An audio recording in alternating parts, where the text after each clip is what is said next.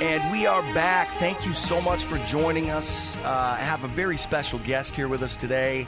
It's obviously the favorite, my favorite part of the show, once again. And this one is certainly up there. I, have been dying to pick this guy's brain.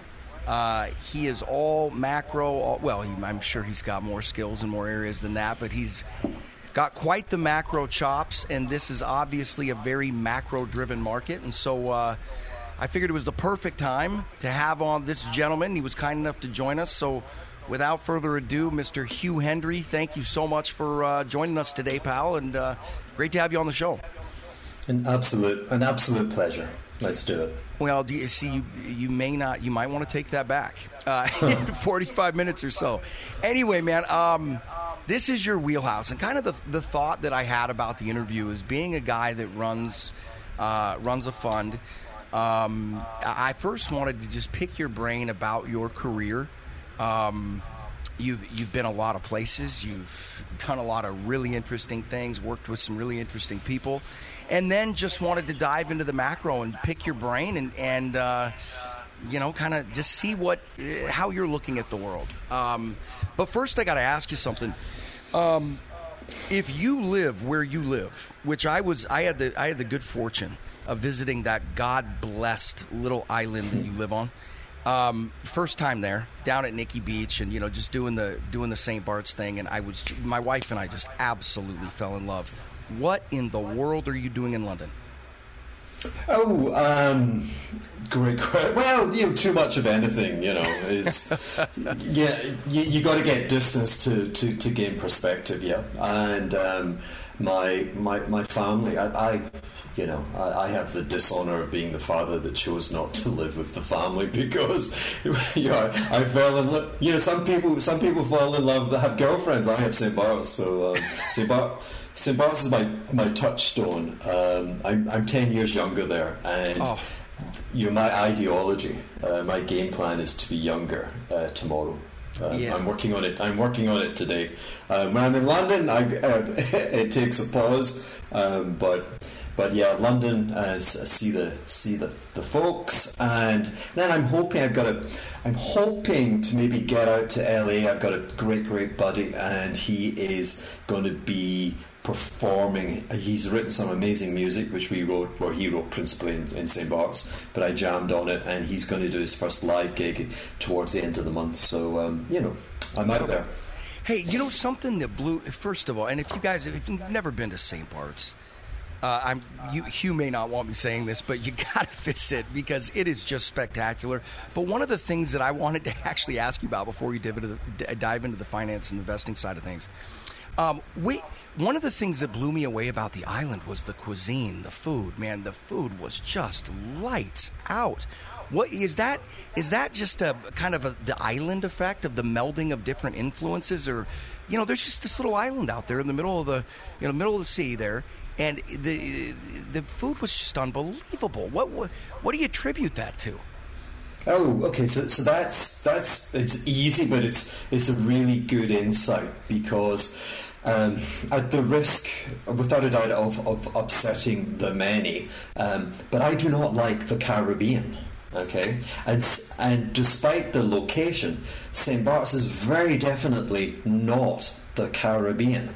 It is, you know, it's the furthest outpost of Europe. It's a tropical uh, Saint uh, Tropez. Yeah. Um, it is, you know, it is um, you, when you're there, you're landing in Europe. Um, it's kind of like Monaco 50 years ago, mm-hmm. um, and who knows what it will look like in 50 years' time. But you know, let me let me recite the, the Golden Trinity.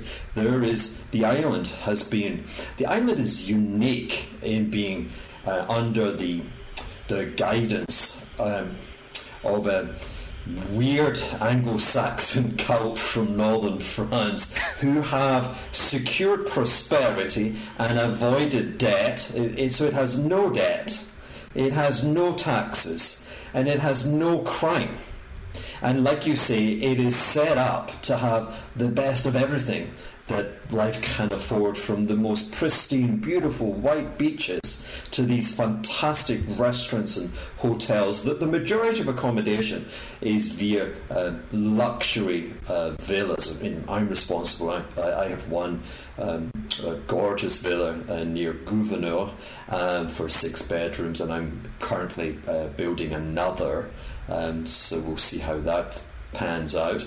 But um, yeah, it's you're not coming to the Caribbean. The Caribbean is typically you arrive and you go to some luxury resort, which is caged. You know, you're you are separated from the local community because it's it's sadly it's probably a locale which has suffered from poor governance um, and it has crime and it has all social problems. That is not St. Bart's. St. Bart's is Disneyland uh, for the voyeuristic. And uh, for me, being a lover of all things French, I, I, recall my, my, my first lunch with feet in the sand, you know, topless girls smoking gitan and then drinking champagne from the bottle and dancing on the table. And I thought, yes. gee, I, I, I don't know what it is, but I like this place that is hilarious. You brought that up. We went down to Nikki Beach while we were there, and which everybody goes to, I'm sure.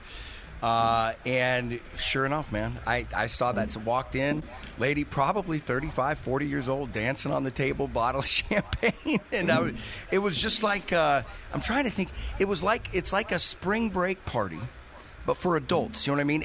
People are cutting back, having a great time, but it doesn't get that crazy. You know, it's not that crazy, obviously, but it just kind of had that. Uh, I man, it was just an unbelievable place with an unbelievable uh, vibe. And I, we went into our first restaurant, just looking through the menu, going, "Holy smokes! What what did I stumble into here?" So, uh, no, man, I, I I I very much envy you, and I think that's one of the most. Uh, one of the most pristine, beautiful, just fantastic little pieces of the world. So, uh, good, good, good on you, man. Good pick. Thank you. Thank um, you. Okay, so so I kind of want to start from the beginning because listening to you talk uh, and reading a little bit about your background and your bio, and one of the first questions I have, I kind of come from um, a blue collar background. Uh, my dad w- was a stockbroker, but you know never never went to college. Um, so you know he was in the financial world, but but I kind of refer to it as blue collar finance. Um, you know, hustling. You know, just uh, not not managing a fund or anything like that. Um, how does a kid who grows up in uh, Scotland and whose dad is a truck driver? Your dad was a truck driver, correct? A lorry driver, as they refer to. Correct. Yeah, correct. So, how did you? What sparked it? Was this just serendipity from going to college and running into investing? What What started you down this path? Mm, I mean, heavens! Um, you know, I, have I've written uh, I've written I've written the book. The, I've got the story. If we have any uh, members of the publishing community listening, hi, uh, which is you know which is this which is this story like from really this uh, scary, profoundly poor like housing project in the um, I think yeah, a failed social experiment. Um, you know, within 20 years, it was clear it, it, it, was just not it, it, just was not offering the promised land, and you know, at a tender age, up until about the age of seven, I, I was subject to first-hand scenes of violence. Um, somehow, my, my family, who who were uh, keen to like to prosper, you know, to, to climb um, stuck out, and, and we were subject to you know a, a lot of ghastly behaviour. Um, and, and, and you know my story is, is A to points A to B. You know, simple journalism from the, this place which is called Castlemilk, or in French it's called Chateau du Lait to to Saint Bart's. Um, so I'll give you the, the the, the, obviously the shorthand version. Um, I was just a weird kid. I, you know, I am the living embodiment of Benjamin Button and at a you know at a profoundly tender age, somewhere between ten and twelve years old, I came to to reject the environment that I found myself in, and lo and behold, I worked it out that education would be my passport, and I. I, I swear to you, I for I forewent um, what we would call you know, puberty, uh, early adulthood, all the crimes and misdemeanors that that entails from your recreational drugs to drinking to girls to, to what have you. And I studied my ass off. Now, I, you know, I've looked deep within myself, and I don't know. I, do, I don't know. I, I, yeah, again, the you know the family marks you. I kind of one interpretation um, I'm very conscious that if we swing macro, that in 1979, uh, under the new, like there was a, a political revolution with Thatcher and Reagan, and there was this idea that if people own things, their behaviour changes. And, and so there was the ability, my, my parents were granted the right to buy public housing stock at below market um, and they did. And, and these are folk that would never have conceived of having either the right or the financial means to purchase a home. And yet, with that profound revolution, that happened. And, and that meant that, that, that I think like sent them into this cascade of fear. And, and you know they, they worked harder and longer hours and, and my father took on more long distance gigs if you will. And I think I just I seeped all of that that in and I became kind of a warrior and I was like gee I, you know I'm just not cut out for this. And so there you know there you go. And then fast really far forward to the end of my university. And in Scotland, you could take a fourth year. I mean, remember, I started university at the age of 17. It's oh, pre- wow. Pre- yeah, it's preposterous. Um, and I was, and again, hopefully there are not many listeners, but uh, you, what is a kid like me going to choose? I, I chose accountancy right? Like so, you stay at home with your parents. Like, it wasn't for me the, the luxury of going to a foreign location, like you know, a city in England or elsewhere in Scotland, you know, and, and playing the game. I stayed at home, and it was like I'm stepping up a ring, a rung, and so like I did accountancy, other friends did did law, um, and I got to the end. I was like I, I, I, was burnt out at 17. I was burnt out at 17. and thankfully I went, oh, you know, my favourite movie was Mickey Rourke and Angel Heart, and I dressed like um, the character, and, and I and I drove a deux chevaux, and I had this. I was actually sponsored by a very large accountancy practice to join them, you know, like you know, to, so they gain the, the best graduates. And and I remember going back and saying to the senior partner, I'm just not cut out for this. I'm sorry, but you know. And he said to me, "You will regret this. You every day that you will, you will." And, you know, the joy of my life, of course, is there hasn't been a morning where, where, I have regretted that decision. So there you go. I yeah, I would say, well, at least from my perspective, I'd say that was the right choice.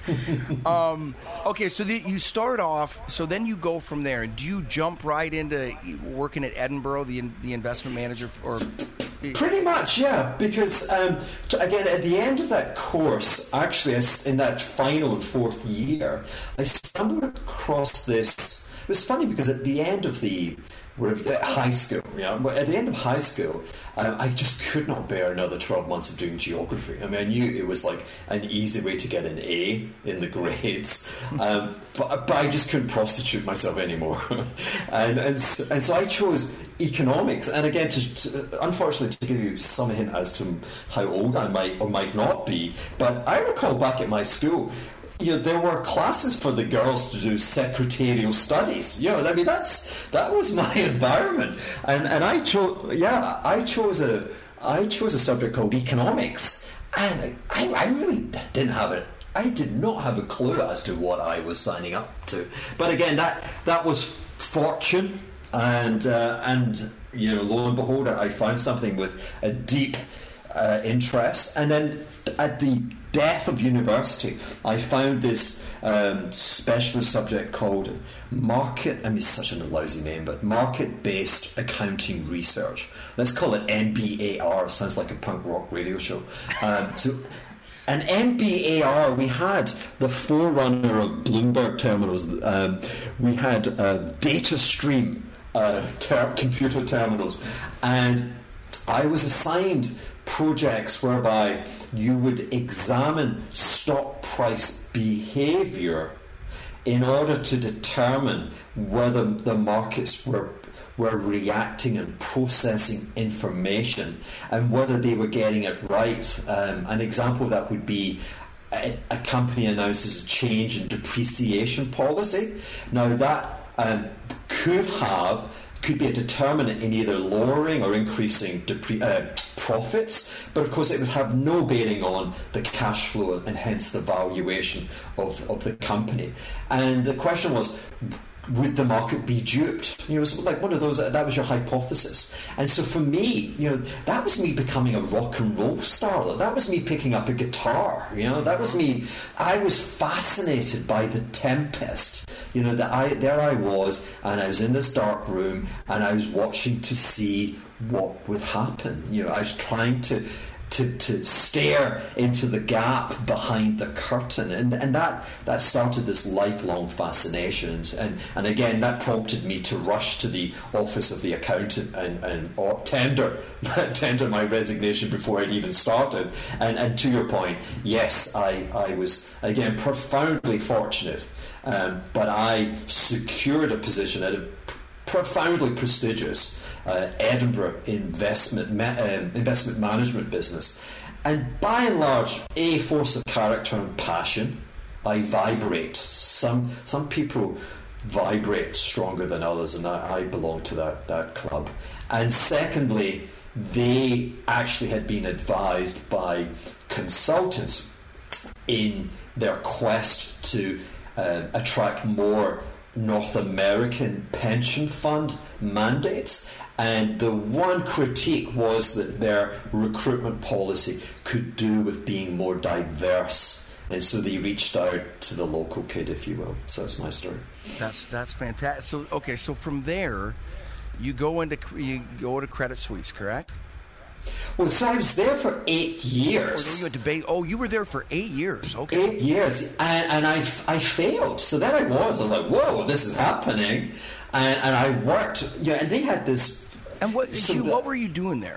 What were you doing for them for that eight years? I, I was for three years a trainee investment analyst, and so I would review on behalf of different geographical teams um, the investment portfolios. So, you know, uh, investment reports would come into the office, they would be processed in, in the house manner, if you will. Um, a report would be written, um, that report would be uh, both verbally and, and, and, the paper version shared amongst the team. Uh, there would be a synthesis of ideas, and then I would go forward to the investment policy committee, and, and I would I would give the team's view to the rest of the, you know, the, all of the other geograph- geographical uh, departments and, and, investment leaders. Um, and it was vicious, you know, like you, you had to, pr- the, the reports, if you had syntax errors, your life was not worth living. And, and then to present to these old young men um, was, was rather daunting, but that's what I did. Um, yeah. No, that's, I, uh, I laugh when you talk about that. I, I've actually got that, and I'll get to this later in the interview, but one of the questions that I was going to get into is I feel like something you just kind of poked at, which is uh, there's there's the way that they tell you to manage money. And then, if you actually want to be successful at it, I, I feel like in practice it's much different than the concept, you know. And and mm-hmm. I, I, I, was reminded of that question when you talked about if you have a syntax error. Just yeah. you know, sometimes I'm amazed at the things that people focus on in this business and the things they ignore. Um, okay, so so from there, you're there for you're cutting your chops, you're you're you're, you're paying your dues, and then you run into Crispin Odey. Walk, run me through that. I got to hear that story. Yeah, so Crispin Odey was, let, us call him a pioneer in the the European hedge fund mm-hmm. community. You know, one of the, the first five uh, managers to open a, a, long short fund and, and with the, the macro uh, bias. What is macro? Macro macro back in the day was was like a James Bond mandate, you know, a license to thrill um, a, license, a license to do anything, anything. Um, and you know, and you have to give you know profound, deep consideration before you give such a license. Um, but but Crispin had secured his. He'd been funded by the men from the whole kind of um, Soros and the whole European gang that had kind of you know, initially seeded Soros. Uh, and then Crisp and Crispin's first three years were you know, he was a bat out of hell and he made he made money. Um, and then he had a, a moment, an Icarus moment, um, where he had um, you know, one of my great things, I don't know if you've come across it, is the, the great arrogance and the conceit of a well formed argument. He had a profoundly insightful argument, um, which was following the the opening up and the liberalisation of Eastern Europe via the demise of the Berlin Wall, he found him. He looked at his portfolio and his equity portfolio, and the winners were all growth stocks. You know, high high price earnings ratio growth stocks, and and he said, well, in another vernacular, that is uh, essentially. It's, a, it's like a, it's almost like a zero coupon bond. It's, it's the max duration that one can furnish. And he thought to himself, you know, he was worried about liquidity you know, because one of the great golden rules of, of macro is I I will and therefore I must secure the right to change my opinion. You know? mm-hmm. and therefore you need you need liquidity. And so he was concerned about the liquidity aspect in single name, high high uh, beta, high price earnings ratio stocks. And so he alighted upon the idea that he could buy the British consol. This was an undated so zero is you know a zero uh, gilt, zero coupon gilt. the, the, the, greatest duration you could get. rates were coming down. You know, I mean, mm-hmm. this is this is nineteen, heavens, nineteen ninety three or so. You know, where Fed funds rates? I'm guessing eight, maybe. Um, yeah, so they were. He, he got it. He, they were coming down, but he got greedy. he was blinking stupid. I think he bought about fifteen percent of the issue. I mean, no one buys fifteen percent of a government issue, and in 1994, like Greenspan did the, the one honest thing he ever did. He had a preemptive hike in rates, and this you know, Orange County went down, and the whole system kind of like kind of had a had a minor heart attack, and he had, he had resisted the, the early calls to liquidate at a discount, and then he couldn't he couldn't liquidate, and then his clients liquidated him. So I met Crispin. I met a very humbled Crispin. Um, I met him five years after that.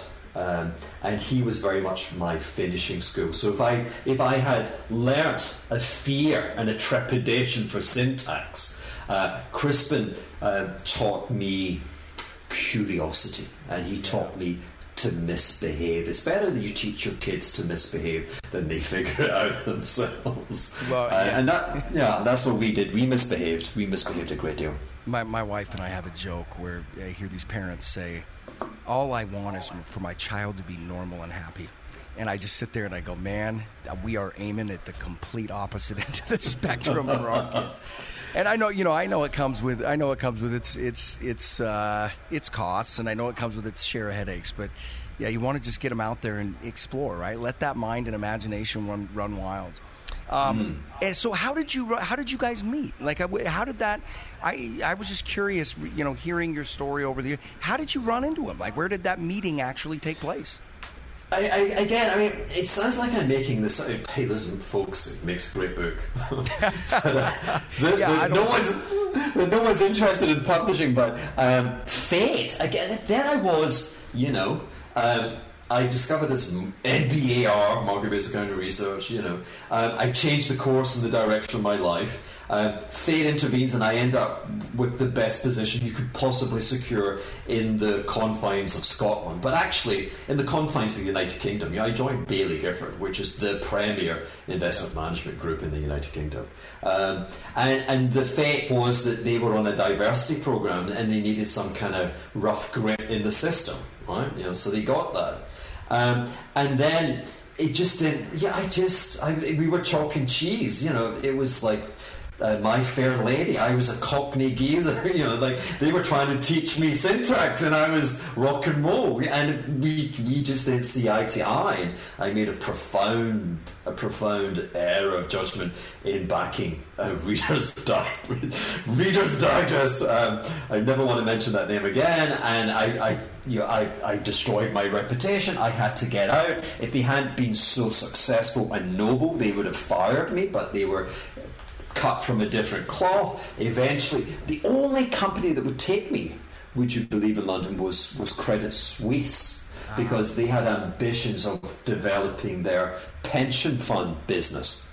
And I, I came from the pre- premier pension fund business. Um, but it was, yeah, it was goddamn awful. You know, I went from being like, you know, the, the seventh best the, the seventh rookie driver in like the top Formula One racing car team to being the kind of I don't know the seventh engineer in the bottom Formula One racing team, and it was you know like you go to the coffee machine, you look up, and it'd be like a sea of blandness. I'm like, how did my life end at this inglorious moment? And at the at, and the guy who hired me, unfortunately I didn't have any respect for him. Um, I set my bar very, very high. He could, he he was ill one day. On that fateful day, he was meant to. He had an appointment for lunch with Crispin Odey because Credit Suisse had an investment in one of the Odey uh, mutual funds, and I was sent to take notes on his behalf. And I went through gritted teeth and I kicked every piece of litter on the way to that meeting, thinking, "Is I have reached." the bottom of my career. I'm now taking notes on other managers. I, I cannot get any lower. Um, but of course, that was the fateful lunch where we had the encounter, and yeah, it was Lennon and McCartney, um, and we made we made music, you know. And was, and he said, "Hey, listen, you're a pirate. Uh, come to my home for dinner tonight, and, and let's let's explore opportunities." And, and within a year, you know, I was I was managing I was managing the fund that I'd gone to take notes on. Unbelievable. Unbelievable. So, and how long were you guys together? So, so when you joined him, you said he was humbled. Was this sort of like his second act then? Was this kind of a rebirth for him? I mean, were you one of the first and early employees, or were you added to a, uh, an established existing team at that point? Oh, I mean, heavens! there were like four people. Oh wow! uh, yeah, and it was all. I mean, I mean, it was like Brideshead revisited. I mean, it was. I mean, I'll spare you the details, but it was. It was a, a, a, a comedy. Um, and um, yeah, I mean, I think I was the fourth employee or something, and and it was very sleepy, and everyone was terrified of Crispin. But I, had been brought up eight years in this terrifying intellectual hothouse in Edinburgh. I'd been, I received so many beatings that I, I, I didn't, I, I didn't give a damn for punishment, but I, I knew, I knew my voice, um, and then Crispin, he, again, the, the curiosity, the misbehaviour. We looked at charts I tell you, like in my Edinburgh days, if you looked at a chart, you'd be out on your ear. You know, yeah. like yeah. charts, like charts are lame, but you know the, the charts just gave me rhythm. You know, it's like, you know, I'm trying to learn the bass guitar now because again, I'm getting younger. Uh, most people begin at the age of twelve. I'm beginning a little bit later, um, and you know, I go to bass uh, bass tabs when I hear a, a, a song I want to play, and you can see the you know play play A five. A five would be that would be A actually. Uh, well, no, E five would be whatever you know. But so it gives you the the the chord arrangement. It says you know press the fret here, press the fret there, but it doesn't give you the rhythm. It doesn't give you that. Um, you know, da, da, da, the syncopating rhythm, and that's what the charts the charts gave me, um, and that transformed me from this kind of you know, this curious, passionate person to someone that every now and again, when the forces aligned, I could kind of see around corners. Mm-hmm. Um, mm-hmm. So that was the Charles, and that was Crispin. That's um, a, it's that's fascinating to hear that because um, I was raised. You know, uh, Buffett is next to God. Uh, it's all about yeah. valuation, all that. And I spent the first part of my career kind of looking at technical analysis and the chart reading as just nonsense witchcraft. And um, as I got introduced to it and warmed up, I had a similar experience. I, I've, I, I haven't heard anybody put it that way, but I'm going to steal it from you because it helped me find a rhythm. I still look at things through a uh, fundamental lens, but you know, like I tell our guys, the charts tell us they may not tell us what to do, but they're great at telling you when to, you know, when to enter, right? When to start playing, when to cut off. Um, that's a great way to put it. They, they help mm. you find your rhythm. They did the exact same thing for me. Um, yeah. So now you're you're at you're at Odey's fund, and if I understand this correctly at this point, Eclectica was a fund that you were you were running for him before you went out on your own, correct? Well, what what happened?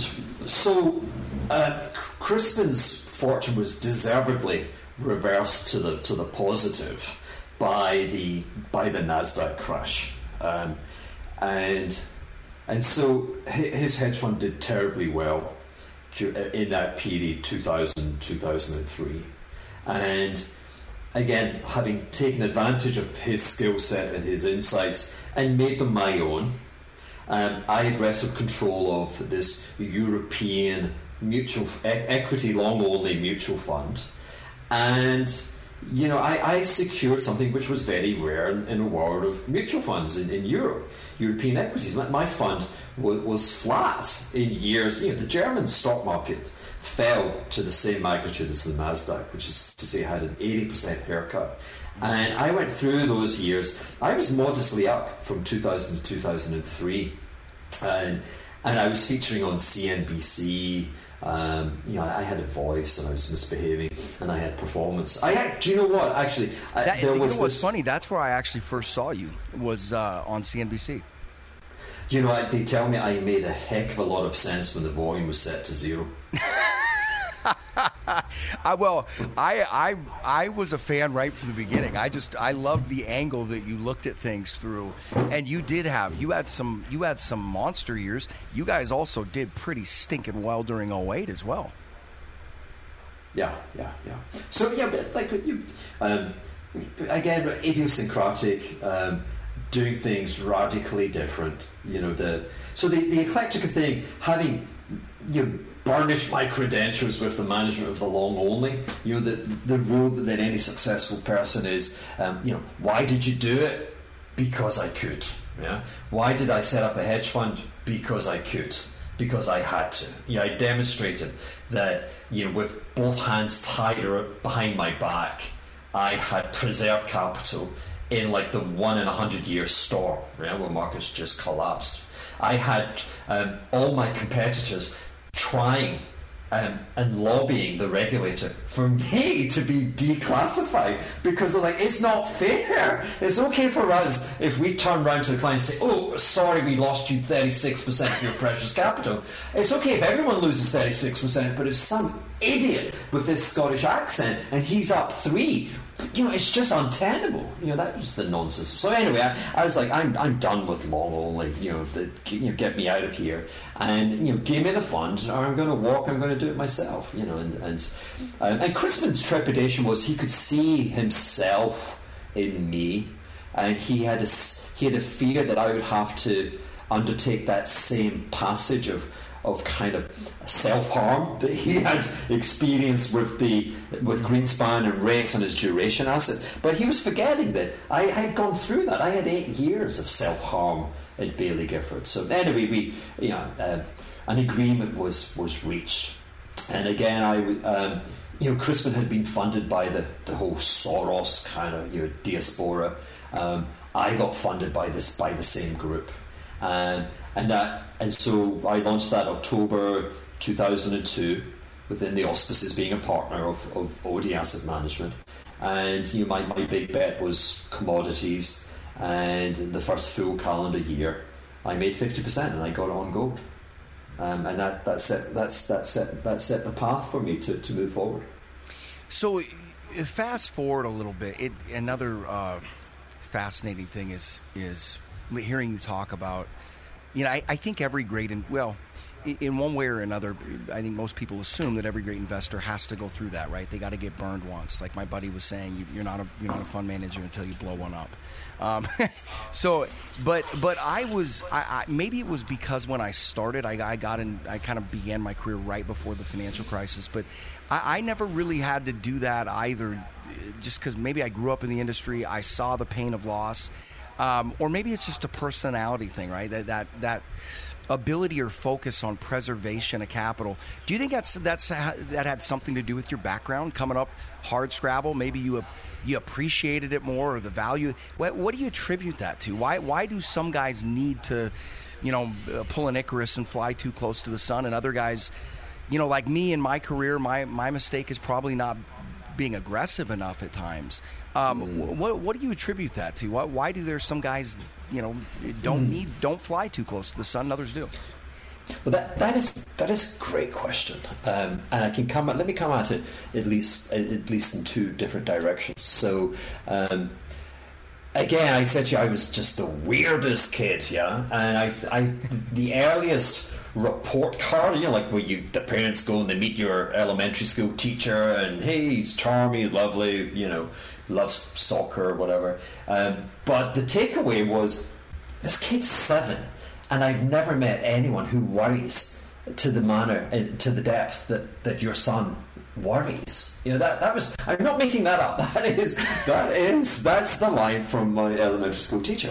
And if you think about it, the the triumph of my life is you know you should take on a business where you're paid to worry, right? And that's yeah. that's hedge fund and macro you worry about everything. Like if you're a, if you're a stock guy you're doing tech you worry about te- tech innovation tech changes whatever. If it's medicine it's the next thing and you know, you worry about your knowledge. I worry about everything everything.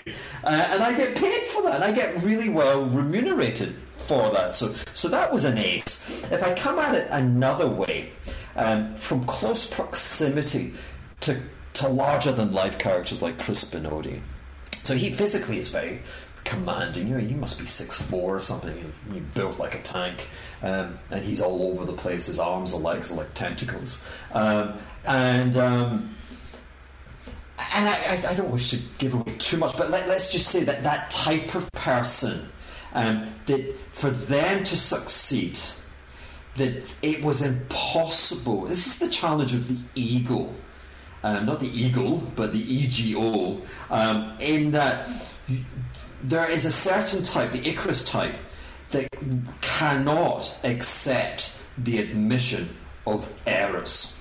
Mm. That that would prick the bubble, right? They would be nothing if they were to contaminate their space with errors. And I saw this and again. I'm not naming Chris. I've, I've seen this, and I'm sure you've seen it, yeah. where um, you know traders and other members of the team are are whipping boys for the most grotesque um, tantrums, which come out from this absolute zero tolerance of accepting errors. And, and so I, I watched that at first hand because I thought, heavens, this is imagine the let's let's talk in the world of metaphor the the 100 meters Olympic final. I'm guessing there are other 12 contestants, but you know, when you see those finals, it is the pinnacle of human engineering.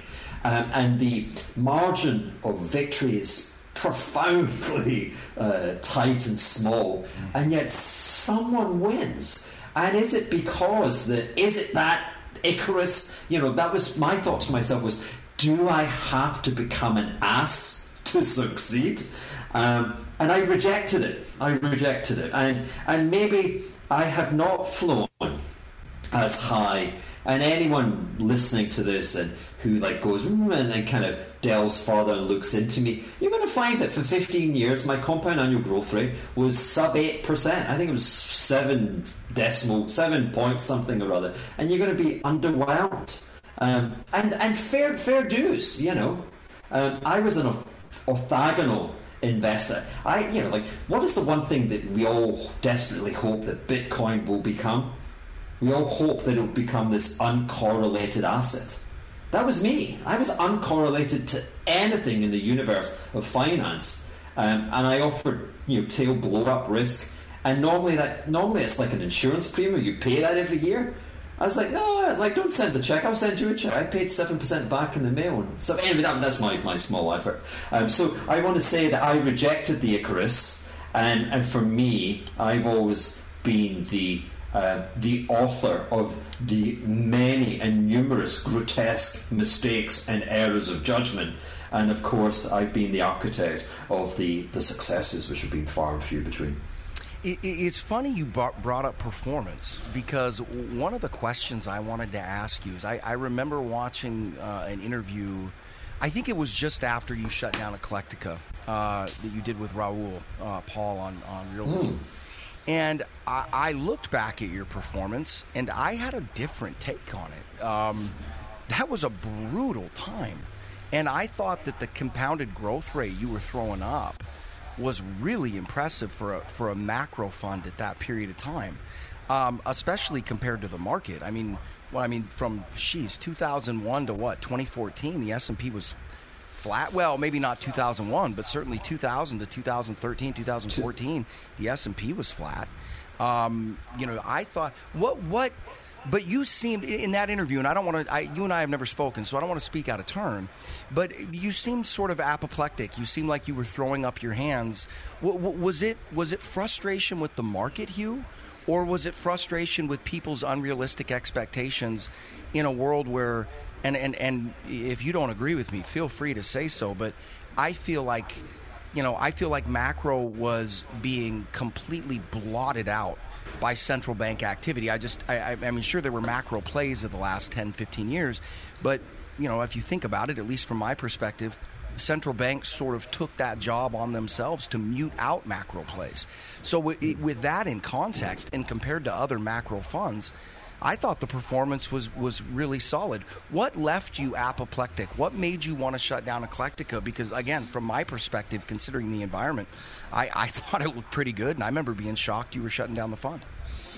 Well, I, I, I, have to tell you, you, yours was definitely a minority view, but thank you for it anyway.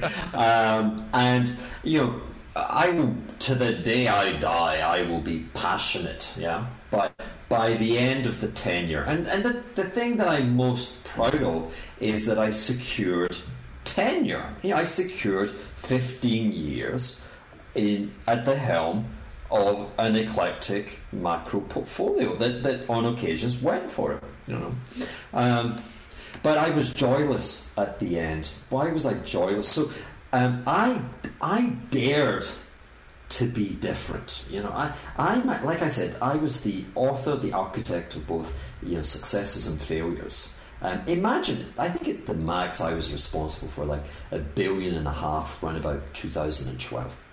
And that would be both uh, long short plus long only mandates and uh, uh, and a carved out uh, carved out global agricultural equity fund. Uh, there was a point where we had the largest agricultural equity fund in 2006 2007 um, and um, you you couldn't reach me. I, I didn't want flow. I didn't want edge. I didn't want investment banks calling me. You know the, the motto is you pay the street the CIO you get you know the, the top salespeople you get the best access. And all the time like where's here? Like how do I reach here? I got and, and they're like my guy's like no, you do not want to. Like, uh, he, my, he will kill me. And, you know, I had no telephone on my desk. I had a Blackberry, no one had the number for it. I sat detached either in the building from my team. I had a, a dark office. I played Pink Floyd and I, I read books and, like, Vogue magazine and, and stuff like that. Or I sat at home. Um, and yet, I stuff comes to me. Like, I haven't managed a, a portfolio since uh, the end of 2017. I, am on this tiny tin pot volcanic island in the in the sea of shit, like in the Med, in, in, the, in the Caribbean. Um, I don't have a Bloomberg, and yet like it reaches me. I, I cannot explain it. It reaches me. So I had the confidence to cut it all. I mean, you know, like what is a, a what is a competitive advantages? It's a deep moat that your competition find it hard to copy and to replicate. And, and my deep moat was the absurdity, the, the absurdity of the, the courage that I, I reckon I could figure out, and I didn't need uh, the best minds. You know, and so who's going to sign up? Like, which future prospective CIOs like, yeah, I'm going to manage billions, and I'm not going to speak to the street, and I'm not going to carry a telephone, and I'm going to sit around in the dark, and I'm going to listen to punk rock.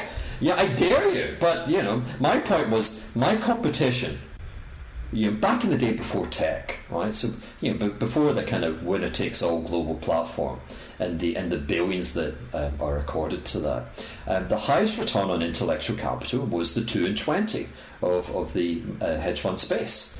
And so, a rational person, there might be some errors and omissions, but by and large, if you take a large enough sample, you would discover that um, hedge fund managers were amongst the smartest individuals on the planet.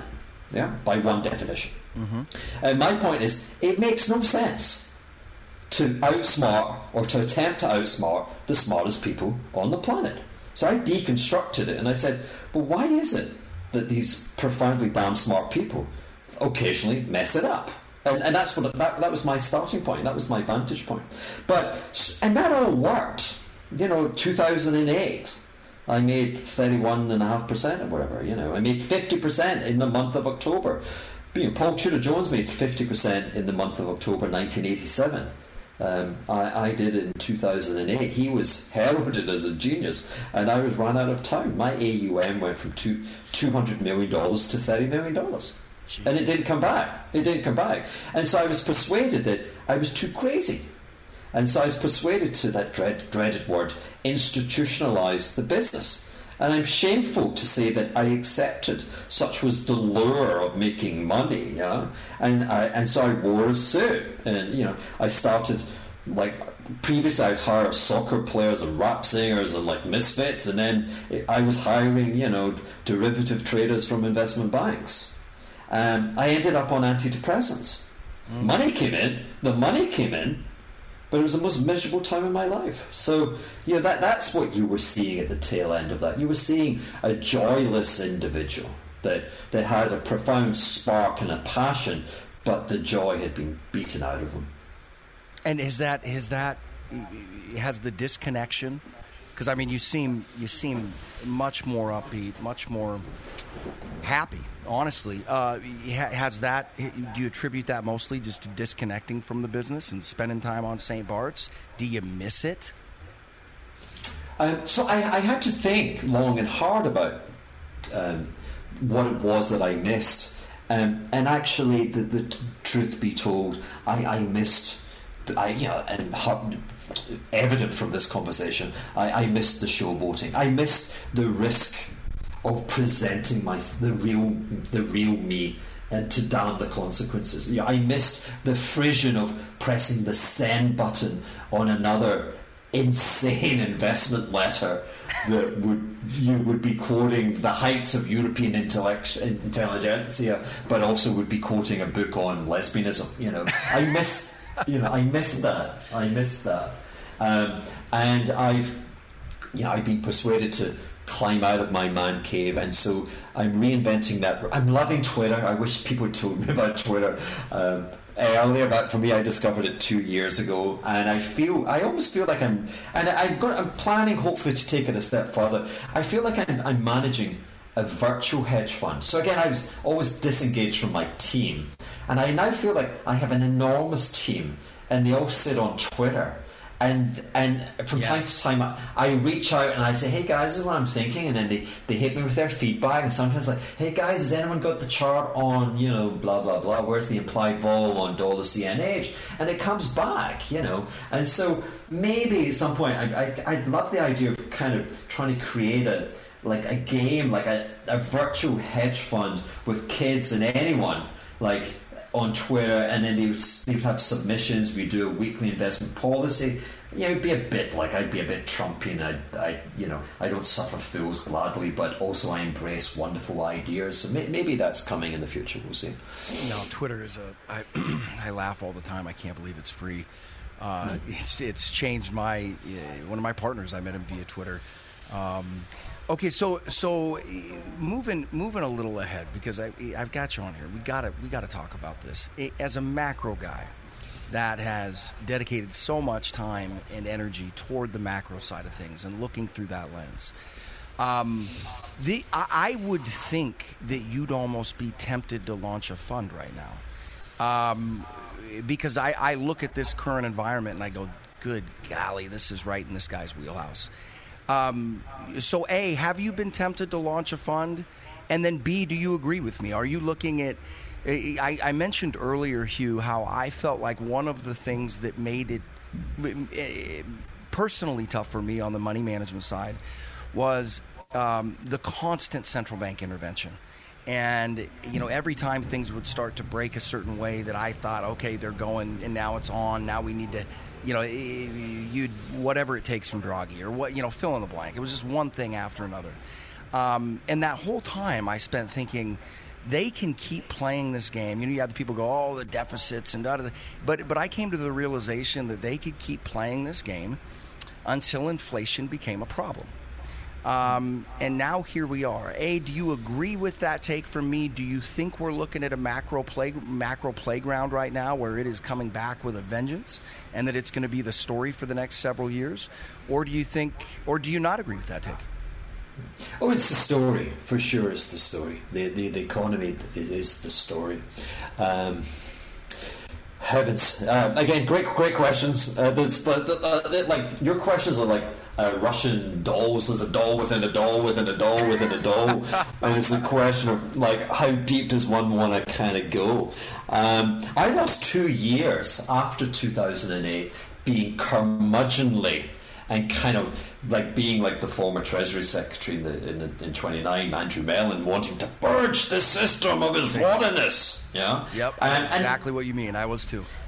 That wasn't my role, and I, I for again, I, I, I forwent like my, my my my responsibility to my clients. Yeah, I should be hoovering up you know, the S and P fell over fifty percent. I should been buying the S and P. Instead, I was calling names. Um, you know, I was like a minister of the cloth. So, thankfully, I, I, I got my shit together. Um, and again, when I talk about like the things like um, what do I want to say? Um, like the end of I think it was end of 2013. I wrote a letter uh, and I said, and I was I was uh, catching a rift off Entourage, and there was a scene where this kind of former great director. I think it's based on the guy who did uh, the Sweeney, the Sweeney, no, something, whatever, Paul Newman movie, Paul Newman and Redford movie. Um, and but then, but thereafter, you know, nothing had really worked out. And, and his line was, "Hey, what if I was to tell you we can make this movie for forty million dollars? We're going to gross four four Oscars. We're going and we're going to gross like like two hundred fifty million dollars. Is that something you'd be interested in?" It was so preposterous, and and I, and I felt a little bit preposterous after those two um, silly years of being curmudgeonly. But but it, as I realised my senses. Um, can I say I forgave the central banks? I came to I came to reach an understanding of their decisions, an acceptance of their decisions, and at the end of 2013, uh, my proclamation was that my best guess of the central tendency for risk assets was that they would trend higher, and that really there was very little role for the risk protection offered by my my ilk. And, and of course, you can imagine the headlines: "The last bear turns bullish." Really, 2013, you know. um, so, so, so, you know, I think there's a perhaps a, a, slightly kind of different nuance to where we are today. But uh, back then, we were resetting in the aftermath of the great financial crisis uh, in the month when QE was launched in the sovereign territory of the United States of America in March 2009, Citigroup was trading at nine, nine bucks. And like any young kid punk watching it today, like, yeah, big deal. It trades at, I think, 37 or something today. But nine, nine was where it traded in like 1974. Like, City, the system was going to reset to zero. Know, we were going to reset to zero like we did in 1929. And this, the central banks had a choice to make, and they decided to be a bit like Atlas and to hold it, mm. and, and to, to actually decide that the wider needs of society required them to support asset prices to, to keep the thing going. Um, and that's what they did. And um, I would not have done it. I, I, I would like to say that um, th- that was the right right decision. That was the right decision. Um, so fast forward to today. Um, t- today is macro. Um, so today you've got again all that curmudgeonly behaviour, and now everyone's like, "I told you so." What did you you told you told me? This this charade, this circus troupe will continue until the inevitability of higher prices of the, of the, of the dreaded inflation. And boy, it looks like we're there now. Um, and I'm probably going to up- upset many by um, no, I don't subscribe to that. I don't subscribe to. Clearly, there are higher prices um, manifesting themselves today, and I think my best guess is that those higher prices will continue to manifest themselves uh, for some time, uh, mostly in the domain of non discretionary items, which are typically commodities. Um, but I don't subscribe to that being inflation mm-hmm. because I do not, despite uh, perhaps because of the protestations of the Fed that they've printed all of this money. Um, you know, I'm a great believer that it's the private banking sector that creates money. And because of their near death experience in 2008, they just have not had the risk appetite to expand monetary creation. Now, In Europe, money has been compounding at like 2% nominal. That, that just does not support higher prices. Instead, I, I have maybe an invented reality, but an, an alternative reality. You know, something just, something profoundly absurd happened. You know, we had an alien body snatching invasion uh, governments, I, I, guess, rightly. I mean, I don't like the coercion, but you know, there should have been a choice, which was like, you don't have to go to work. You know, work at home, and, and whatever. We'll pay you a stipend. We'll, we'll, we'll see you okay, right? Um, but you know, we we closed down in industrial activity globally. Um, outside of China, we did it for like 18 months. Uh, China kind of got back really quickly, and of course, they've had um, they've just they decided that they were missing it, so they encouraged it. You know, this year with with mass lock, lockdowns. But um, you know, we closed down the factories of the world. The largest customer in the world, the U.S. household, was then given about five trillion dollars of checks, and the government was like, "Hey, go, go spend, go spend!" Yeah. Right at a moment where you know two thirds of the economy, which we call the services sector, you know, getting your haircut, going to a restaurant, going to the cinema, blah blah blah, were closed. And so initially you sat there, going, "Wow, what do I do? What do I do?" And so rightly you paid down your your credit credit card balances and, and what have you, and then you just went, you know, fuck it. Sorry, forgive my French. The, but you know, you, you phoned up Mr. Amazon and like you, you ordered like rubbish from China, and, and like the guys like they're just opening. Imagine like opening the shutters to the factory, trying to find the light switch, getting the guy to like dust down the machines, and then there's a tsunami of orders from these mad pent up crazy Americans, right? So yeah, we we have higher prices. We have higher prices, um, and and then you have you, you have your crazy uncle, the, the Federal Reserve. Um, you know, the markets saw all of that like immediately from the, the recovery process that we saw in March, in the depths of March 2020. You 10 year yields troughed at 46, 47 basis points, but you know the free market started repricing uh, rates higher. We, we pushed them from 46 to, to 300 basis points. Uh, the problem we have is the boomerang, the Fed. The Fed's like, the Fed wakes up, it's like, whoa, we're now at 300 basis points, and the Fed's going to raise rates. Like, really? You know, you, you, now you're just going to amplify. We've got this, now you're going to amplify it. And now I feel we're going to get uh, just a bloodbath of an economic uh, recession. Um, and that will tame, that will tame the, the, the, the price it will take the sting out of the price thing. Uh, it will not tame um, higher commodity prices because higher commodity prices uh, are, are baked in owing to the, insan- the, the Stockholm syndrome of the environmental social governance. And and the and the fact that periodically the Federal Reserve pan it, you know since 2008 it, so where, where are we? 2008 2013 the Fed panics and it, announces it's like, oh, the economy is getting stronger. We're going to do QT, um, which it doesn't. But you know the the markets take rates to three percent. Adult unemployment is seven and a half percent. You know, the the economy was five years later. The economy was like nine percent nominally greater than it had been five years ago, and and they, they whacked three percent rates against the, the market uh, against the the economy.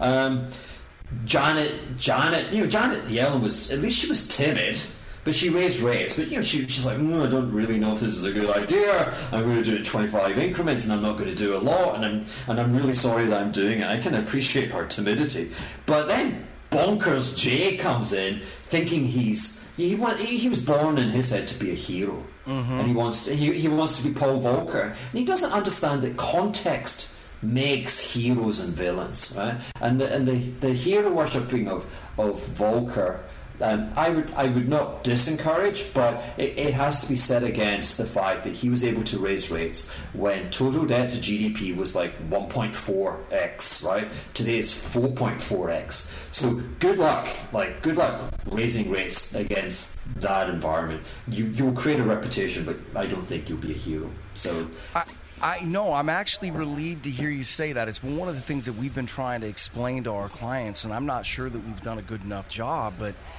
I, I, you know, I look at the the move in commodities, particularly in the energy sectors, and that's not inflation to me. I think it's. I, I feel like it's a uh, consequence of misallocation of capital right? Which you which you hilariously referred to as the Stockholm syndrome, which I I, I couldn't agree with more.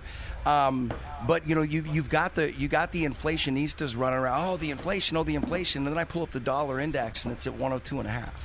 Mm-hmm. Um, you know, this isn't so much of an inflation story. Would you do you agree with that? That it's much more of a misallocation of capital or the Stockholm syndrome, much more so than inflation, right? Misallocation of capital is spot on. Um, we, you know, to, to quote, so let's let's um, let's go back to, to Buffett. Let's go back to Charlie to Munger.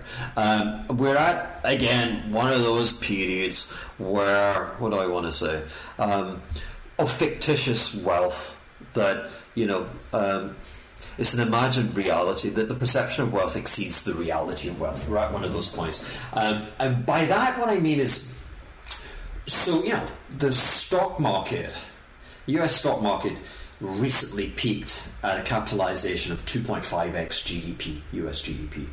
Yeah, and, and that's high. Like you know this, I know this, but other people don't know this. That's a that's a high mark. Yeah. That's beyond that's beyond the mark of of uh, 2000. Right? We, we never thought we'd we never thought we'd see 2000 again, and here we are, 20 years later, and we've exceeded it by 20 percent.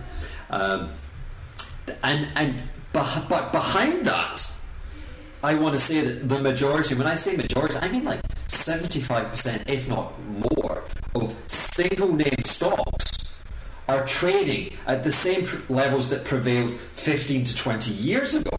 That those index levels have been pushed there, as you know, by um, an exceptional band of businesses which have been deemed either correctly or otherwise, to be uh, to have the least commercial risk of any entities in the world. And at the pinnacle of that is Apple. And you know, we had a great beta test because with the virus, we, we saw the, the sharpest contraction in GDP ever. And yet, their businesses were more than robust. Their profits expanded, right? So, um, what you actually see, what that is, is that is profound risk aversion. Yeah, that, that's the equivalent of buying the 10 year German government bond at a minus 2% uh, yield. It's like, I'm gonna, I'm accepting of loss, but my loss here is prescribed 2%. Whereas if I go into the stock market, it's unprescribed. I know there's going to be a loss, uh, at least in, with the, the, the 10 year bond, is 2%, and I understand that, right? I'm going to go, I'm, I'm committing suicide slower than everyone else. Yeah. Yeah. And buying Apple is the same thing. You know, that thing is going to fail way after everything else has failed. But it's the the emphasis and the by when you capitalize stocks out of fear, then you overstate wealth versus the reality of wealth. And and so that's what I've I'm I want to say I'm as fearful of the economic of the the project the prospective project trajectory for risk asset prices. I'm as fearful now as I was in 2007. Mm. Right, so that's a big that's a big statement. And then let me round that out by saying, so why am I not, you know, champing at the bit um, to jump back in and manage other people's money? And the reason is, I don't think I will ever forget. Um, the pain that I had to endure being one of like maybe 200 people in the world that could actually see the future. Uh, the pain of of the of the silliness of the the corruption of the political system, you know, of the banning of short positions. You know, they will do anything to obfuscate and to postpone the day the inevitable day of reckoning and to be charged with you know, a big risk po- uh, po- portfolio and, and charged with a mandate, you know, to let it rip. Um, I, I, you know what? I just don't want to do that again. It will not be easy. No, and, and it's and it's not. I, I, was joking with a buddy of mine. We, I, I, don't run a hedge fund. I run an RIA, so I'm managing virtually all retirement money. And I just said that trying to manage risk in this environment is like trying to run through a rainstorm and not get wet. Um, mm. You know, and and you're managing these people's money, and, and by by the, by the good graces, of the Lord, or whoever you want to prescribe it to or, or ascribe it to, um, we've been able to, uh, you know, protect client wealth through a lot of this stuff. But it, it's it's just an absolute it's an absolute mess, and I'm with you. I speaking, getting back to the inflation thing right now, Hugh. I want to get your take on this because as I sit back and look at the world. Um, I feel like the one thing that everybody isn't talking about is the thing that kind of scares me the most, which is right. It's all about the inflation. It's all about the inflation. Blah blah blah right? And then you look again, and I'm going to bring up the dollar index again. You see the dollar index at 102.5. Um, I'm kind of, I'm a bit of a believer, and I want to run this past you because I know I'll get your honest opinion on it. But I'm kind of a big believer that that I am far more afraid in this environment of a DXY getting to you know 115, 120 than I am it losing another 30 percent. I, I think that that's the big risk. Do you agree with that? Uh, hundred percent. Hundred percent. Uh, let me try and see if I can recount some of my uh, appalling um, rap poetry to describe where we are. Um, the the American Queen, the Queen of the reserve currencies. You know, we've been smoking Prozac, whereas the the the worker bees of the mercantilist you know, uh, economies of Southeast Asia and the and the German monolith, they've been smoking napalm, right? We, uh, the American household has been uh, pimped out uh, by sovereign, ob- external sovereign objectives, and I despair that no one gets it, and it's so damn evident and so damn obvious. The politicians don't get it of course they don't get it, right? You know, yeah. you, hey, look, you, what, you know, what did we offer up? We offered up Trump and Biden. That was the best that the, the, the free world could offer. I mean, you deserve the shit that's coming your way, you know. Uh, we got to change. Why is it that, you know, you become the leader of the free world? And then you've got to kind of sign a contract with Netflix to actually make money. I mean, you can't you can't make that up. Why not pay? Why not pay the commander and the chief, right? What they get to be a S and P 500 company, and, and and get like excellence as opposed to like head cases, you know. So so there's that going on. But you know, in the deep talent pool of, of of economics and finance and Wall Street, and I said to you with two and twenty, supposedly you get the brightest minds. Um, I, I, can think of five people in the world who understand money. And I, and I can think of only one person, mm, one or two people, who actually understand the, the, the, the serfdom that's being imposed on the United States of America. So let me back that up. So uh, China, there's like there was a pact, and it is a humanitarian pact, and there was the admission and the acceptance. So this is a big statement. You know, American policymakers. Uh, you know, Clinton was the one who signed it, but you know, were, he, he, was one of many, and, and you know, he, he, cannot be singled out. But he, he was the, the goon that signed it. You know, accepted China into the WTO, um, and we were taking you know this peasant agrarian. I mean, not in not when Clinton was signing, but you know, when we go back to the detente with uh, Nixon and stuff, we were taking this agrarian society that, that tilled like dead soil that had no fertilizer, right? Where people were subsistence living for a dollar a day if they were lucky, right? And we um, and now you've transformed 800 million of them, and they earn 10,000 bucks a year. So um, for humanity, I think that had to be done. Now the cost of that is that the unskilled labour pool in the rest of the world like took it in the ass big time, right? Mm. And and you had to be. I would like to have to make that decision. It's a tough, really tough decision. Some will suffer, some will gain. But you would kind of, the quid pro quo would be there will be a point where your toiling will be rewarded by the fact that you will have this wealthy, super commercial nation less prone to ideology yeah, and, and more committed to the commercialization, to being good commercial partners. And two plus two would equal like 22, like we, will all be richer. Um, now, again, the great financial crisis and whatever messed that up. And but I want to date it from like about 13 years ago. China has steadfastly refused to boost endogenous domestic Chinese growth, and instead it has relied upon um, external sources, namely the United States household, to generate the growth that that its leaders are too scared of trying to promote internally. And, and technically, what that means is the United States consistently runs a capital account surplus, that all the world's savings head to the United States. Now, that would be super really cool if we were in the 19th century and we were still building out dams and railroads mm. and then you know and then the highways of the, the 20th century and the etc um, we're not. We live in capital is not scarce in the United States of America, um, and there is no appetite for additional investment. So when you have when you run a current account, sorry, not current, a capital account surplus, okay, what happens? Uh, and there's just there's like there's no pushback on this. What happens is the gap between savings and investment has to expand. So in a world where investment does does not grow, savings have to fall, right? How do savings fall? Because you lose your job. Yeah. You lose your job and you go to Walmart you still got to buy stuff for the kids. You still got to put gas in the tank. Yeah, you got to buy uniforms for the kids going to school. That's this saving, right? This is the serfdom of where we are. If you want to stop it, like we don't need the Federal Reserve. We need the U.S. Treasury um, to impose a withholding tax on sovereign parking of capital in the United States. You want to pimp our house, so we're going to charge you for it. Easy, easy. And yet, you try reading that in the Wall Street Journal. Oh, yeah, you won't. I mean, you won't see it.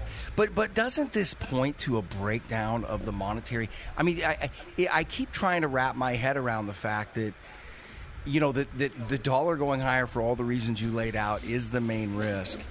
And so now you've got the world reserve currency where our biggest problem, despite record debt loads and all that kind of stuff, our biggest problem is the currency appreciating to like it, to me one of the things i'm trying to wrap my head around hugh and I, that i wanted to ask you was doesn't that just point to the to the uh, us really outliving the ut- the utility of the modern monetary system meaning that if you know if the reserve currency if the biggest problem of it going up in value um, you know, what, I mean, what are we supposed to do in the U.S.? I mean, we, you and I have I agree on the problem, but what do you do? Just keep trying to just print money in, into infinitum, and I mean, you can do the charge you said on on on. Uh, you know, on, on, on reserves and, and, and additional funds flowing into the U.S. But do you think that alone would fix it, or does it point to a larger problem that we've outlived the utility of the of the post World War II monetary system?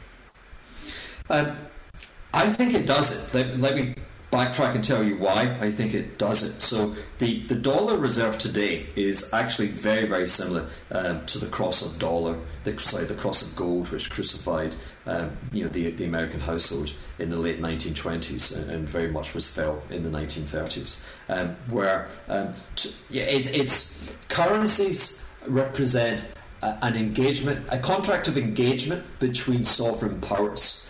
Uh, back in the 1920s, um, you know, with this, you could there was no elasticity in the supply of gold, and therefore, uh, to get a realignment in uh, in trade balances between great you know economic uh, spheres of the world, prices had to adjust.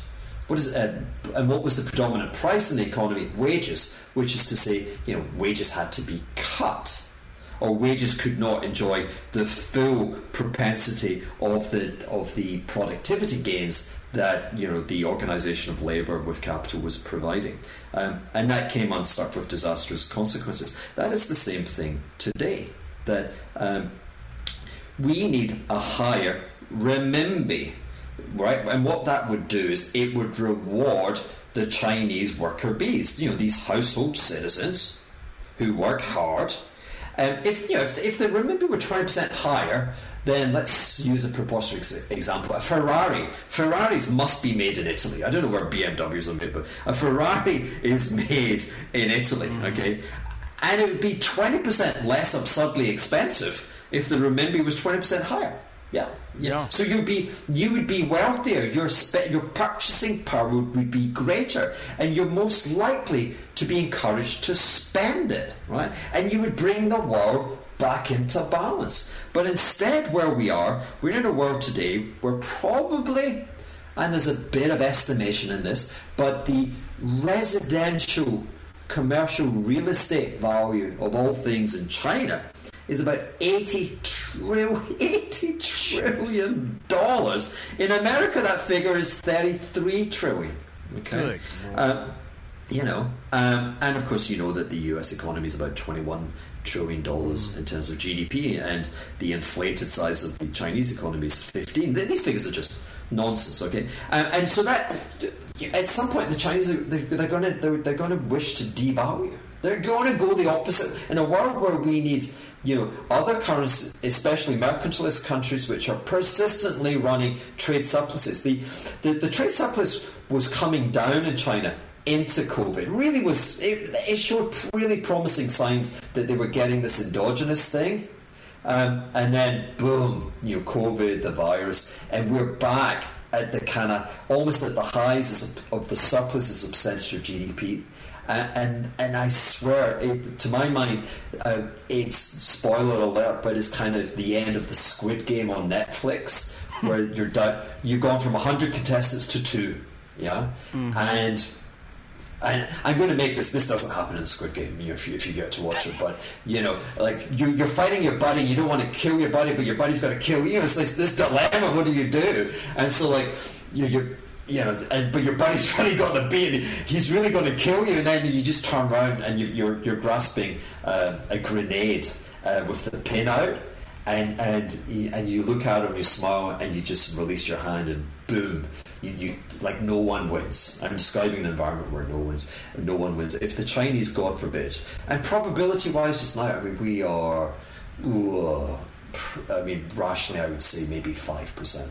Um, maybe five to ten percent. Um, but eighty trillion dollars, um, you've got to reprice that, that real estate, uh, which means the renminbi is is going to devalue. And if it devalues, I mean, when people will look back and they'll say, "Can you believe the goons thought that the greatest fear was inflation when we're on mm-hmm. the precipice of the, the greatest deflationary explosion?" Yeah, I, I, talked about it in 2015. I called it, you know, uh, a post. Uh, it's, it's a Mad Max world. If they devalue it, it's a Mad Max world. And then you will get a you get a profound change in the in that contract between sovereigns. But you know it'll it'll take place over like fifteen years, and we probably, God forbid, will have um, further escalation, possibly into, into, a world war. I mean, you know, let, us go let's go nutty. But you know, if if you read Palantir um, and you know, and the stuff that you know their intel is. I mean, who's who's got their intel? Mm-hmm. And and they're they're seeing a one in three chance of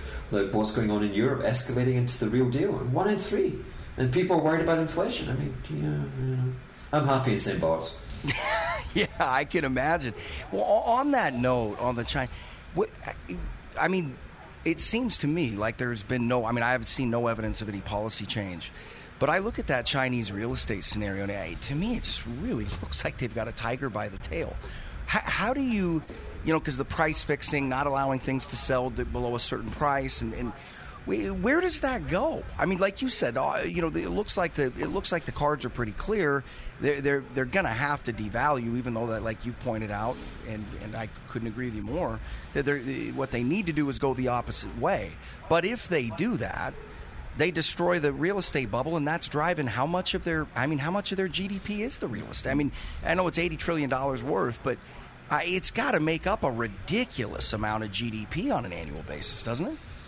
Yeah, well, yeah, it, well, it, well, it does. You know, at, at the margin, you know, like useless infrastructure, infrastructure investment spending in China uh, was a breath of fresh air. Like you know, I, I visited China extensively between 2000 and, uh, 2000 and, um, 2009 and and 2015, let's let's say, and you know was never failed to be amazed by the you know you were you were traveling in Blade Runner territory, just just astonishing. And and the great shame, something which crosses the, all all political divides, is why there is not there's not the intellectual constituency to understand that the US and, and other Western nations like the UK are woefully uh, understocked in the best infrastructure. And whatever cost they tell you it will be, and when people bitch about the cost of it, in a hundred years' time, future generations will thank you.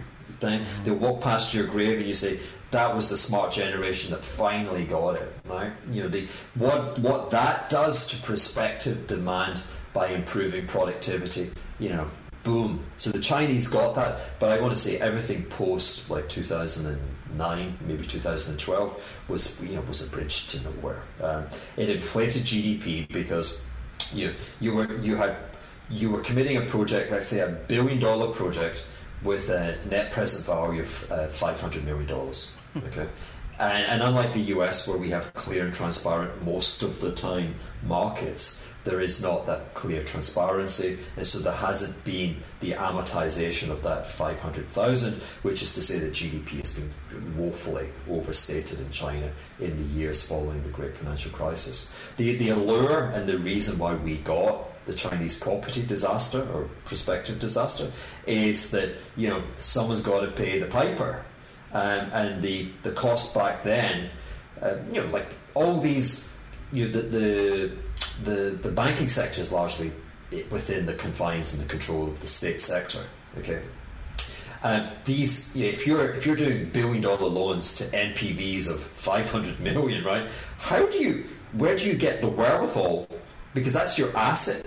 How do you support liabilities with all these neg- negative NPVs? And the answer is that the the real uh, the, the, the real uh, real rates of saving returns for Chinese households have been ruinously negative for a very long time, and therefore that drove and that uh, that pushed money into the domestic uh, real estate market. But you know they've done that. You know their rates. You know, you know they're very negative. Um, so I don't know. How, yeah, I, I don't know have the solution for that, but you, the United States should be protecting itself, as, and a withholding tax very, very definitely would say, you know, sure, do it, but you'll run a huge like with with where they are just now, um, a withholding tax, and it, it, it charged it at a high rate, three percent, three percent is where the ten-year Treasury is just now.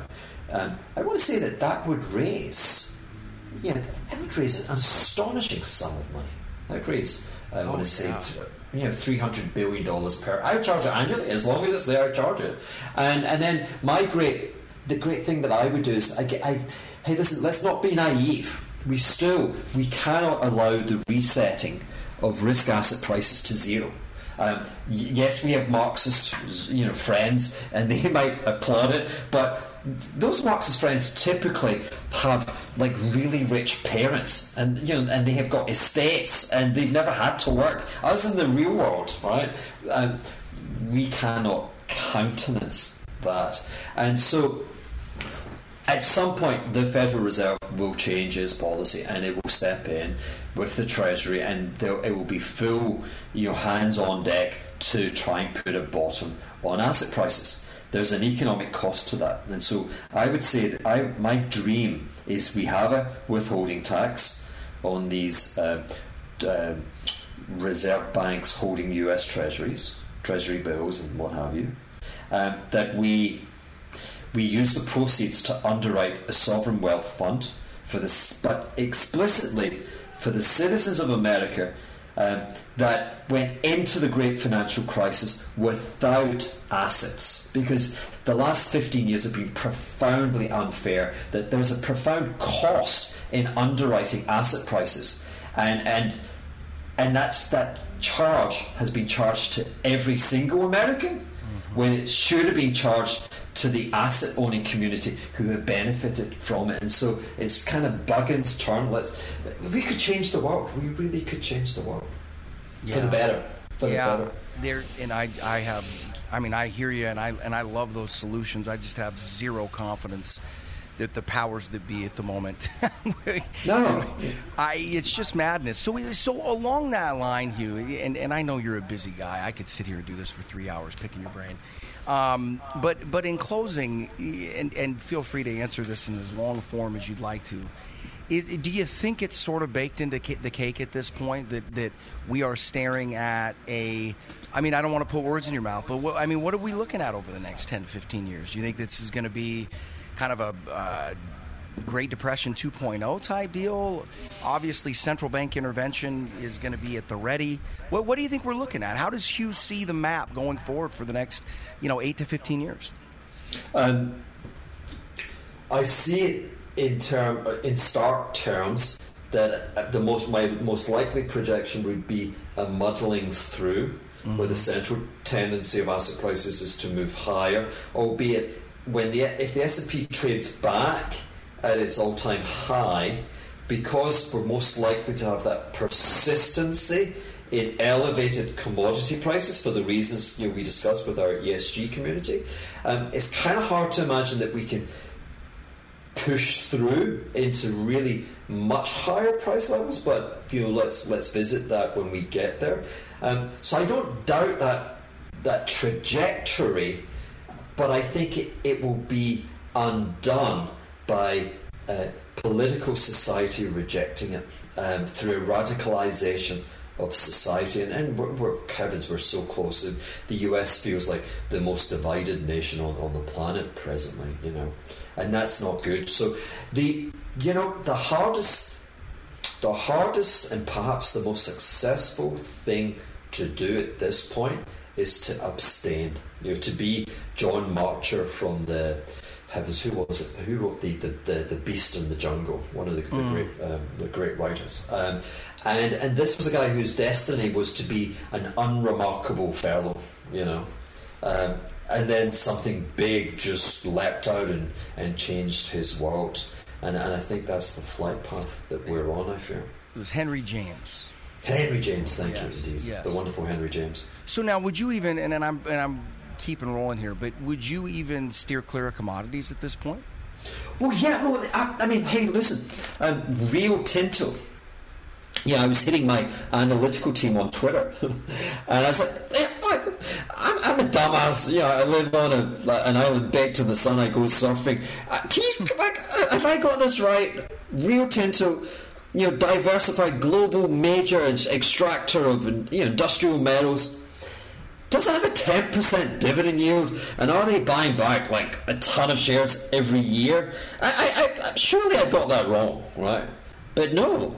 You know, the answer is it yields 10. And you look and let's look at the chart. You know, the charts, the, the, the chart looks really, it's kind of chart pattern that always kind of, you know, got me kind of feeling a bit funky because um, you peaked in 2008 uh, and you've gone sideways with a wild oscillation, yeah, for the last um, for the last what is it, 14 years, mm-hmm. and we're kind of we're kind of at the we're you know touching distance of the 2008 highs, you know, and so you know that you know that's a setup whereby if you have a you know, a 15 year continuum of kind of sideways, and then the external market in its wisdom and its foresight is emboldened to pay new all time highs you know something something positive's going down yeah something and you want to jump in. I I, I, played those situations like all my professional life. Um, but I was saying to people so I was saying I think Rio Tinto will trade 2x that 2008 high. But the last thing I want to do at this point is buy it yeah. Because, you know, the, and, and it's a thing with uranium, like uranium, I'm, I'm, I'm sure oh, yeah. you know the u- uranium. I mean, uranium has the wildest. Um, they're not they're not numerous, but when it has a bull market, obviously to the upside, it is insane. Right? It's I mean, it, you know, wasn't that la- wasn't that last big one? Wasn't it like 05, 06, 07 right in there, and it just mm. went insane. Right. Gripped. I want to say five to ninety. I may be making that up, but you know that's. And then imagine what a, a junior like you know tertiary stock that's on the edge of bankruptcy, what that does in that environment. Oh. You know, remember the Soros thing: buy me the best and buy me the worst. And you're like, what? Well, buy me the best in case I'm wrong, and buy me the, the worst in case I'm right. You know that that logic. Yeah. And it's, I think uranium uranium could rip again, but again, it's intoxicating when you think of just how high it could go. But it means that when I look at stock prices, they, they've got gaps everywhere. I think. Yeah. I, I, again, I live with ghosts. I live with phantoms, and again, I'm no longer. You know, again, this is these are just voices in my head. I'm not sitting with the Bloomberg terminal. I'm not managing a hedge fund. Okay, so dismiss me uh, at your will. But the market. I always talk about the uh, the bronking. What is it? The bronking buckles. The, bu- the bucking bronco. Bucking Bronco, the bucking Bronco, you know, the intense volatility that markets markets do not wish you to succeed. They protect these uh, bounties of future gold, but you have to take safe passage through the most atrocious levels of price volatility. And so, commodities, to answer your question, would I be buying commodities? I think commodities can trade at least 2x higher, um, but I think they will punish you. You know, you'll be St. Peter or St. Paul, and the guards, when they come looking for Jesus, and they say, you know, the guy with the, the beard, you know, the guy that did miracles, you know, the guy with the, the sandals, you know, where is it? And they're like, "Gee, Jesus, sorry, I don't know that guy. Commodities? I, I've never heard of commodities. What, uranium? What are you talking about? That's my quote. Oh no, and I hear you. It's one of the things that we think about all the time. Is I see this explosive upside that you're talking about, but I, you know, I could sit there. You, you may be looking at a 50 to 70 percent down down move before that before that occurs. I mean, I I just I don't think I've ever seen a setup where the, tails are so out there where you, where you could easily see. You know, a massive explosion to the upside, and yet a just a collapse to the downside. I, I it, it is a uh, it's a bit of a widowmaker. Well, hey, sir, I, I I really thank you for your time. I've kept you way longer than than uh, I said I would. So, thank you so much for coming on. And Hugh, what is the book? I didn't know that you'd read, written a book. Well, no, no one does. Um, the um, and yeah, I mean, well, the, the book is written, but um, the um, yeah, the, well, the problem is, you know, that, you know, it's you know. but, You know, and the culture, popular culture, embraced that period of 2008, etc. Um, and and so it's hard to get people kind of it's hard to get people interested in the appetite. So who knows? Maybe I'll self-publish. Um, but Well, I- but I'd no. love to give it a read. Well, well, well, you know, I'll, I'll, send you. A, I'll send you the draft. There, no, there you go, man. I would I would love to do it. Well, I, I again can't thank you enough. It's been so fun to pick your brain, and, and we're a fan of you know everything you're doing. You've got the new. I was looking at your website before we came on, so for those listening, they can find you on Twitter at uh, I don't want to screw this up at at Hendry underscore Hugh H U G H Hendry. H E N D R Y. And you're also uh, you, you've got a. I didn't. Even, I didn't realize you were also doing a podcast. Wh- when did you start Oh. that? Oh yeah, um, I so that is on uh, YouTube, and I'm, I'm even on Instagram in my swimwear. Um, uh, so I trade under the moniker of Hugh Hendry Official. And please, people, I will never reach out to you. I will never offer you any trading platform. There's so many scumbags um, on social media that kind of, you know, manipulate and, and, and impersonate me. But I do a show uh, every Friday. We release. Uh, it's the Acid Acid Capitalist show, and, and we're trying to bring punk rock to finance. And um, it's a shaman like I maybe I'm ashamed, but I am a shaman. I, I, I get myself into a deep trance like state before we, we tape those things. I watch them like everyone else out of curiosity. I've no idea who the person is that's presented in front of you, but uh, from time to time you we get great guests, and some time to time I, I, I say things which are either you know, dumb or provocative. from time to time, right?